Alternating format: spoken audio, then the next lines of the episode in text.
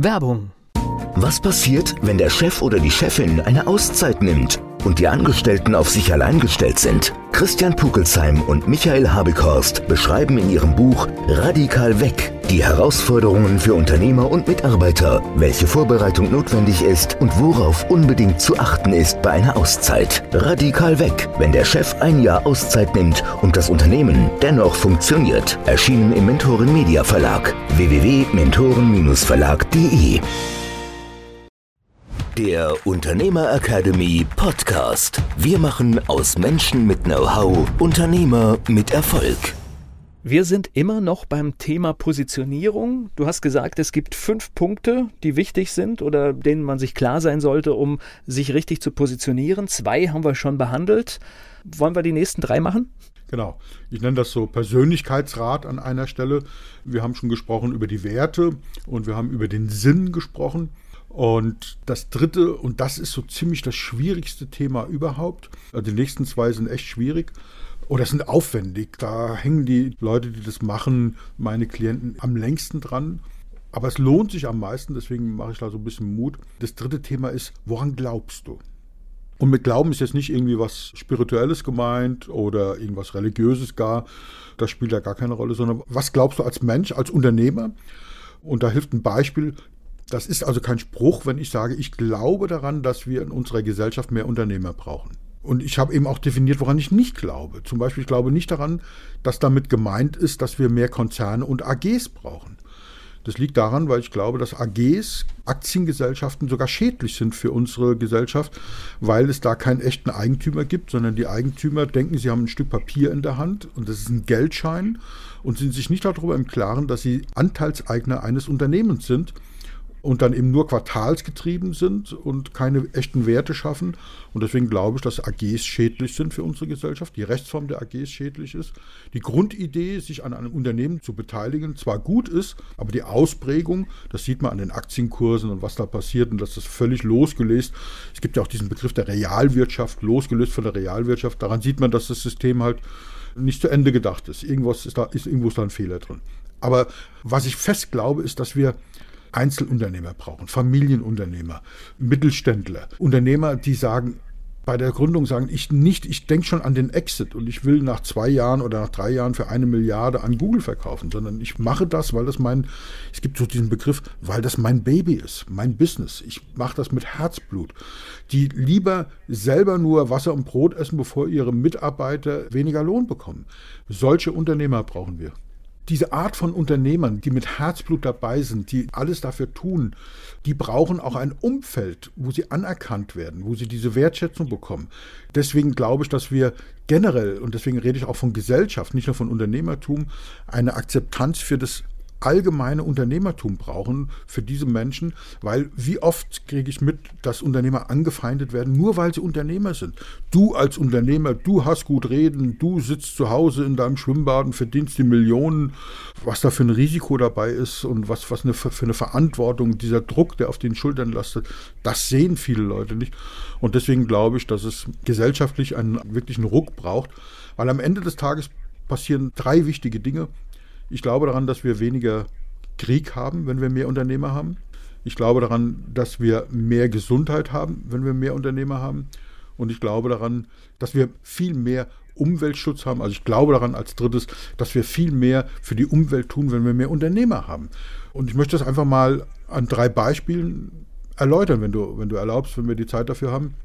Fangen wir an mit, warum glaube ich, dass Unternehmertum was mit weniger Krieg zu tun hat wie gesagt, wir reden von diesen kleinen Unternehmern, von den Mittelständlern, wir reden nicht von Konzernen, von Waffenlobbys und sowas. Das ist natürlich eine Ausnahme, dass ein Waffenproduzent Interesse hat, dass wir Krieg führen oder dass wir zumindest mal so tun, als ob oder damit drohen. Das ist okay, aber die große andere Masse eben nicht. Und ich möchte ein Beispiel davon erzählen oder zwei Beispiele sogar. Ich habe einen Klienten, den ich begleitet habe, der hat Discounter beraten. Und zwar die Lidls, die Aldis und die Nettos dieser Welt bei der Osterweiterung. Also die sind vor zehn Jahren, haben die sich aufgemacht oder schon länger, in den Osten zu expandieren. Erst zunächst in den europäischen Osten, also Polen, Ungarn und so weiter und so weiter. Und da hat er diese Discounter beraten.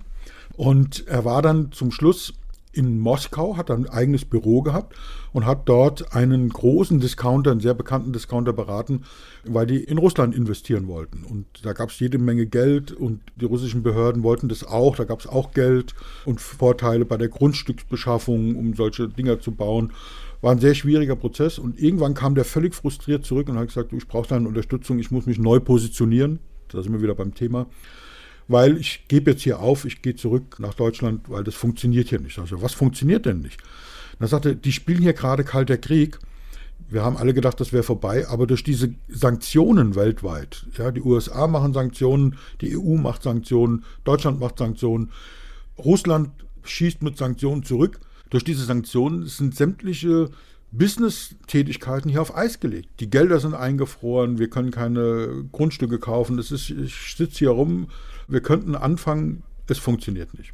Unternehmer wollen Handel treiben. Unternehmer wollen Geschäfte machen. Die wollen nicht, dass Sanktionen kommen und Krieg spielen. Also das ist so das, was ich meine, dass wir mehr Unternehmer brauchen und dass es dadurch weniger Krieg gibt. Und ein Beispiel, es gibt so diese Ein-Moment-Situation, ja, wo dir in einem Moment deines Lebens für den Rest deines Lebens etwas klar wird. Und so einen Moment hatte ich Ende der 90er Jahre da ging es darum, dass ich einen Vortrag halten durfte bei der IHK in Bad Kreuznach vor ein paar Unternehmern, waren so knapp 100 Unternehmer.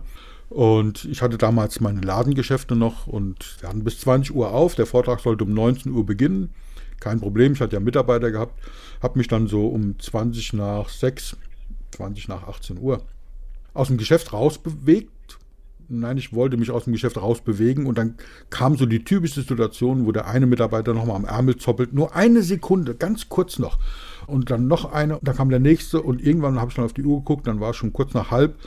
Und dann habe ich mich in meinen kleinen Sportwagen gesetzt und bin relativ flott Richtung IHK gefahren. Also es war jetzt nicht so schlimm, aber ich bin etwas schneller wie 50, wie die erlaubten 50 gefahren, um da pünktlich da zu sein. Ich war schon relativ spät dran. Und dann hat mir einer die Vorfahrt genommen. Und das war eine ziemlich doofe Situation. Wir konnten beide bremsen. Er hat eine gute Reaktion gezeigt, ich auch. Ich konnte ausweichen, es kam zum Glück keiner entgegen. Ist also nichts passiert, aber in meiner Adrenalinschock habe ich dem den Vogel gezeigt. Ja. Er hat gedacht, so ein Idiot, der fährt mir da voll vors Auto. Natürlich habe ich nicht daran gedacht, dass ich auch etwas flott unterwegs war, aber der wäre mir auch vors Auto gefahren, wenn ich weniger flott unterwegs gewesen wäre. Also er hat Schuld gehabt, aber es ist ja zum Glück nichts passiert. Jedenfalls habe ich ihm den Vogel gezeigt, um meinen Adrenalinspiegel abzubauen. Mir ging es dann auch danach besser. Ich war drei Minuten vor sieben in dem Saal. Der Präsident der IHK Koblenz hat schon so eine kleine Einführungslaudatio gehalten und hat mich da schon angekündigt. Dem ist richtig ein Stein vom Herzen gefallen, als er mich da an der Seite hat stehen sehen, hat mich dann auf die Bühne geholt und hat noch ein bisschen was erzählt, warum ich eben diesen Vortrag eben halten soll, was ich mache, wer ich bin und so weiter. Und während er so erzählt, hat man ja Zeit auf der Bühne und guckt so in den Raum rein. Dann gucke ich in die erste Reihe und denke, Scheiße, den kennst du. Und wie das halt so ist, das war mein fast Unfallgegner von eben, der saß in der ersten Reihe. Der ist deswegen so schnell gefahren und hat nicht auf die Vorfahrt geachtet, weil der pünktlich zu meinem Vortrag kommen wollte. Ich bin bald gestorben. Ich habe dem den Vogel gezeigt.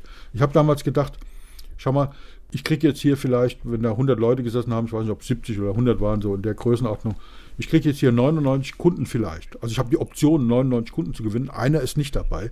Das ist der, der nämlich den Vogel gezeigt hat.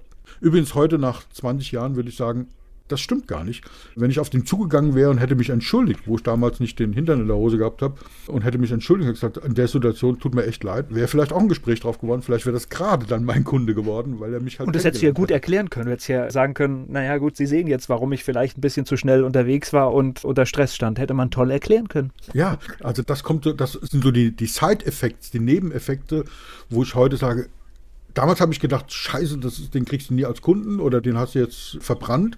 Aber das als Chance zu sehen, mit dem ins Gespräch zu kommen, sagt, tut mir echt leid, ich war Adrenalin, ist ja zum Glück nichts passiert, aber es war auch mit meine Schuld und so. Da hätte man tolle Sachen machen können, hast du vollkommen recht, ja. Aber diese Erkenntnis, diese One-Moment-Erkenntnis, die ich da hatte, war so, Kriege fangen an, weil sich zwei Idioten den Vogel zeigen. So fangen Kriege an. Und das hat mich unglaublich beschäftigt, dass ich das nicht unter Kontrolle hatte. Dass ich wirklich diesem Adrenalinschub da Folge geleistet habe, ohne nachzudenken. Und das mache ich heute nicht mehr. Ich fahre seitdem entspannter Auto, ich lasse Leute vor, weil ich denke dann, wenn die an der Kreuzung stehen und schon eine Ewigkeit warten, wenn ich den jetzt vorlasse, ich lasse den ein, ein Auto vor, wie viel Millisekunden meiner Lebenszeit kostet mich das? In der Regel gar keinen, weil der vorne wieder abbiegt in die nächste Straße und ich dann den Verlust von wenigen Millisekunden wieder aufgeholt habe. Und ich denke, ja, so, so durchs Leben zu gehen, das entspannt und das ist gut. Naja, und ich sag mal, diese Situation kennen wir alle. Man macht mal einen Fehler. Aber die richtige Reaktion ist jetzt nochmal, um diese Situation einzuordnen, wenn man jemanden die Vorfahrt genommen hat, alle haben irgendwie aufgepasst, es ist nichts passiert, dann sollte man einfach für diesen Moment dankbar sein, dass nichts passiert ist und weiterfahren. Genau. Ja, ganz genau. Der zweite Aspekt, da haben wir darüber gesprochen, dass ich sogar glaube, dass es mehr Gesundheit in dieser Welt gibt. Und da reden wir nicht über diese tollen Unternehmer, über die ja gesprochen wird, die jetzt Impfstoffe entwickeln oder sonst irgendwas, sondern es redet so ganz allgemein darüber, dass wir Unternehmer brauchen, damit die Weltbevölkerung gesünder ist. Und ich habe da ein konkretes Beispiel, wo mir das klar geworden ist. Ich habe eine Klientin aus München, Heidi Schiller, die investieren in Afrika in Solartechnik. Und zwar bauen die Solarhäuser praktisch im, im freien Feld sozusagen, wo die Menschen wohnen. Da gibt es aber keine Infrastruktur, also keine, keine Stromleitung über Land. Und die deutsche Bundesregierung macht als Entwicklungshilfe, investieren die dann in die Kraftwerke. Das nützt aber der Bevölkerung auf dem Land gar nichts, weil es gar keine Stromleitung gibt. Und die machen das nicht als Entwicklungshilfe, sondern die haben daraus ein Geschäftsmodell gemacht, also eine Art Franchise-Konzept. Man kann also, sie lernen dort jemand an, der ist in diesem Solarhäuschen, die nennen das Kiosk, in dem Solarkiosk drinnen und lädt dort Akkus und verleiht diese Akkus und dadurch haben die Leute eben Strom, der kommt aus den Akkus und haben dann eben Licht oder können eine Nähmaschine betreiben oder was auch immer. Die habe ich gefragt, wie geht's? Laufen die Geschäfte? Und die sagt, ja, ganz gut, aber wir machen momentan mit ganz Westafrika oder mit großen Teilen Westafrikas gar keine Geschäfte mehr. Das ist ein bisschen blöd. Ich sage, warum das denn? Naja, weil da wütet das Ebola-Virus. Scheinbar betrifft das nicht die Industriestaaten und es ist sehr teuer, das zu entwickeln und die können das nicht so honorieren und bezahlen. Und deswegen hat die Pharmaindustrie da kein großes Interesse dran. Es wird nur sehr mäßig betrieben, die Leute da zu schützen oder Impfungen zu entwickeln oder irgendwas zu entwickeln, dass diese Virus, Ebola, dass das eingedämmt wird. Und da habe ich so gedacht, ja, guck mal, sie will Handel treiben, wenn mehr Leute, wenn es weltweit, und zwar in allen Gesellschaften, nicht nur bei uns, mehr Unternehmer gäbe, dann wäre der Druck viel größer, weil, wie gesagt, ganz oder Teile Westafrikas keinen Umsatz, weil Ebola eine blöde Situation. Und das finde ich sehr geschickt, dass man gar nicht sagt, wir müssen, um die Welt zu verbessern, für mehr Gesundheit sorgen, sondern das entsteht dann aus sich heraus, aus Eigennutz, weil ich möchte Geschäfte machen. Hier liegt was brach, ich könnte Geschäfte machen, darf aber gar nicht ins Land rein, will auch nicht ins Land rein, ich habe auch Angst, mich anzustecken, wie auch immer. So, jetzt sorgt doch mal bitte dafür, dass wir hier vernünftige Medikamente entwickeln, damit das eingedämmt wird. Das ist der zweite Grund, warum ich glaube, dass wir mehr Unternehmer brauchen, Gesundheit. Und die Geschichte habe ich auch schon ein paar Mal erzählt. Warum hat das was mit Umweltschutz zu tun? Und da rede ich nicht über diese Green-Unternehmen. Die sind auch alle wichtig und toll. Und Unternehmen haben in ihren Werten festgelegt, dass sie was für die Umwelt tun wollen, dass sie ressourcenschonend umgehen wollen. Das ist alles prima. Aber das meine ich gar nicht. Ich meine zusätzlich noch was ganz anderes. Ich habe einen Klienten, den darf ich beraten, der war früher Mitarbeiter, war Filialleiter bei mir in meinen EDV-Systemhäusern. Und als ich die verkauft habe, hat er sich kurz danach selbstständig gemacht und ich habe das, die große Ehre gehabt, weil es war ja ein großer Vertrauensbeweis, große Ehre gehabt, dass ich ihn eben als Unternehmensberater und Mentor begleiten durfte auf seinem Weg da in die, in die Selbstständigkeit. Und das hat auch ganz gut funktioniert. Funktioniert auch zum Glück immer noch ganz gut. Und jedenfalls eines schönen Tages kommt er auf den Hof gefahren mit einem Mercedes-Kombi, tolles Auto. Und ich fahre selber so, so ein Auto, ja, Mercedes-Kombi. Ein 350er hat er gehabt, ich auch. Ich habe ihn als Benziner gehabt, er als Diesel. Das spielt aber nur eine untergeordnete Rolle. Jedenfalls fast die gleichen Autos. Seiner war weiß, meiner so ein bisschen goldfarben. Und er kommt auf den Hof gefahren und man sieht aus unserem Büro raus den Parkplatz. Ich habe einen eigenen Parkplatz für Klienten. Man sieht vom Büro aus diesen Parkplatz. Und er kommt ins Büro rein, zeigt auf sein weißes Auto und sagt, guck mal, habe ich mir neu gekauft, konnte ich mir jetzt endlich leisten und gönnen, weil das Geschäft läuft ganz gut, das Unternehmen läuft gut. Also, toll, Gratulation. Und wollte weitermachen im Text. Ja? Er war ja da, um sich beraten zu lassen. Und dann sagt er zu mir, er ist ein bisschen technikverliebt, ein Auto verliebt, muss man dazu sagen, aber das ist ja nicht verwerflich. Er sagt, willst du mal mitfahren? Willst du dir mal angucken? Und der erste Impuls war so, Guido, ich fahre selber so eine Kiste. Ich weiß, wie sich das anfühlt. Lass uns arbeiten, ja. Natürlich habe ich dann gesagt, na, der braucht seine Bestätigung, das ist wichtig für ihn. Da habe ich gesagt, ja, ich gehe mit raus, gucke mir das an. Komm, wir fahren mal eine Runde. Ich denke, 350er Diesel, warum soll ich da erst mit? Aber natürlich habe ich mich auf den Beifahrersitz gesetzt, bin dann mit ihm mitgefahren. Und jetzt muss man wissen, der war ja Filialleiter und ich hatte für alle Filialleiter und für die Techniker eigene Autos. Wir hatten dann 14 oder 15 Nissan Sunnys gehabt und meine Mitarbeiter sind mit diesen Autos durch die Gegend gerast, digital. Also digital heißt Vollgas, Vollbremse, mehr Zustände kannten die nicht. Und das war natürlich vom Spritverbrauch, von dem Bremsenverbrauch, vom Kupplungsverbrauch, vom überhaupt von allem sehr teuer und sehr aufwendig. Und ich konnte ihnen einfach nicht beibringen, spritsparend und werkstattsparend Auto zu fahren. Klammer auf, ich war eigentlich selber dran schuld, weil ich habe die so hoch motiviert, dass ich immer gesagt habe, ihr müsst schnell zum Kunden. Habe das gar nicht gemerkt, dass ich da falsche Prioritäten gesetzt habe. Und die waren auch nicht keine Ahnung, ich habe nicht so weit gedacht, dass an der nächsten Ampel in der Stadt alle anderen, die sie jetzt überholt haben, wieder hinten dran stehen und sie null Zeit gespart haben. Jedenfalls, das war einer der schlimmsten oder der schlimmste Autofahrer. Der hat aus jedem Fahrt zum Kunden, aus jeder Fahrt zum Kunden hat er eine Rallye gemacht und hat sich wirklich zum Ehrgeiz gesetzt, da mit Vollgas durch die Stadt zu fahren. So, und genau dieser Typ, neben dem sitze ich mich in diesem Mercedes, schnall mich an, halte mich dann so ein bisschen fest, weil ich gedacht habe, jetzt kommt's, ja, irgendwie um die 300 PS hat die Kiste. Da jetzt, jetzt halte ich gut fest, weil jetzt erlebst du wieder eine Rallyefahrt. Und dann fährt er ganz sanft los und schleicht so vor sich hin und strahlt mich an und sagt, guck mal, wenn ich hier auf E wie Economic drücke, dann braucht die Kiste irgendwie dreieinhalb Liter oder sowas. Und ich gucke ihn an und sage, sag mal, was ist denn mit dir los? Weißt du, wie du mit meinem Auto, mit meinem Firmenwagen früher durch die Gegend gerast bist? Und da guckt er mich an, sagt lange nichts und sagt dann irgendwann, ja, scheiße, Jetzt muss ich den Sprit, der in den Tank kommt, tatsächlich selber bezahlen. Habe ich mir früher nie Gedanken gemacht. Deswegen freue ich mich so, dass, dass das Auto nur so wenig Sprit verbraucht. Und das ist das, was ich meine. So dieses aus sich herauskommende Motivation, Dinge zu verbessern. Der hat nicht Sprit gespart, um die Umwelt zu schonen, sondern hat Sprit gespart, um seinen Geldbeutel zu schonen. Das heißt, wenn wir mehr eigenverantwortliche Menschen in unserer Gesellschaft haben, also mehr Menschen, die zum Beispiel merken, okay, wenn ich das Licht anlasse, dann ist das auf meiner Stromrechnung und nicht auf der Stromrechnung beim Chef. Also der Strom kommt nicht aus der Steckdose, sondern ich muss ihn tatsächlich selber bezahlen.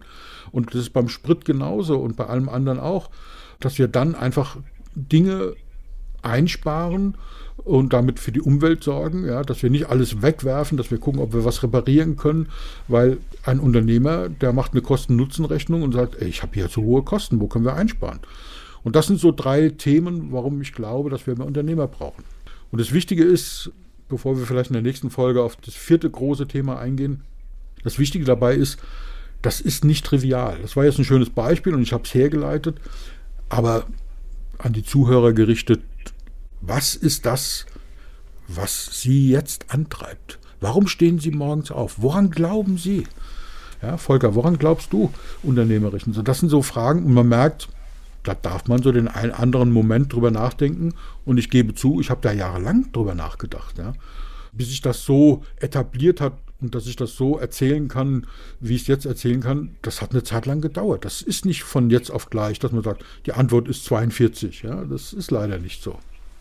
Naja, und ich denke auch, es lohnt sich auch immer weiter drüber nachzudenken, weil manchmal verschieben sich im Leben ja auch Dinge ein wenig ja. und dann muss man auch so etwas wieder anpassen. Man muss es anpassen mit neuen Erkenntnissen. Das ist ein kontinuierlicher Prozess, ganz genau. Und du hast am Anfang eine Geschichte, möchte ich noch mitbekommen, weil du gerade am Anfang hier eingeleitet hast mit den großen Aktiengesellschaften und den kleinen Unternehmen. Und ich habe da auch jetzt in dieser Krisenzeit gerade etwas erlebt, was mich eigentlich beeindruckt hat. Eine Veranstaltungsfirma mit einer Menge Mitarbeitern. Die musste die in Kurzarbeit schicken, weil keine Veranstaltungen stattfinden, aber es wurde keiner entlassen. Stattdessen wurde der Fuhrpark verkauft. Mhm. Und wenn ich das jetzt vergleiche, wir haben zum Beispiel als Bundesrepublik Deutschland die Luftfahrtindustrie unterstützt mit Milliardenbeträge und es führte zu Entlassungen. Mhm. Ja. Also das zeigt für mich auch nochmal dieses Beispiel, was du halt jetzt hier auch über Unternehmer ausgemacht hast. Ja, wenn du ein kleines Unternehmen aufbaust oder alleine unterwegs bist, dann nimmst du eine andere Verantwortung wahr. Ja, das ist so. Und mit Punkt 4 machen wir das nächste Mal weiter. Genau würde ich auch sagen, weil da hat man erstmal genug zu kauen und zu agieren daran. Und in der nächsten Folge hören wir uns den wichtigen, sehr, sehr wichtigen Punkt 4 an in dieser Reise. Der Unternehmer Academy Podcast. Wir machen aus Menschen mit Know-how Unternehmer mit Erfolg. Werbung. Was passiert, wenn der Chef oder die Chefin eine Auszeit nimmt und die Angestellten auf sich allein gestellt sind? Christian Pukelsheim und Michael Habekorst beschreiben in ihrem Buch Radikal weg die Herausforderungen für Unternehmer und Mitarbeiter, welche Vorbereitung notwendig ist und worauf unbedingt zu achten ist bei einer Auszeit. Radikal weg, wenn der Chef ein Jahr Auszeit nimmt und das Unternehmen dennoch funktioniert. Erschienen im Mentoren Media Verlag www.mentoren-verlag.de